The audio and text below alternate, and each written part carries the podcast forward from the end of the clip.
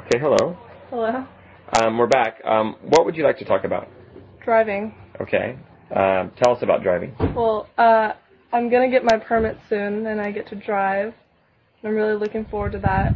Uh-huh. Kind of the start of being independent. Yeah. Yeah, I hear you. So, you say permit. Is that the same thing as the license? No, you have to have your permit for six months before you can get a license. Oh, really? Oh, okay. How do you get a permit? Uh, you have to take driving school, and then you have to go to the DMV and take a test. Okay. Uh, what What is the DMV? The Department of Motor Vehicles.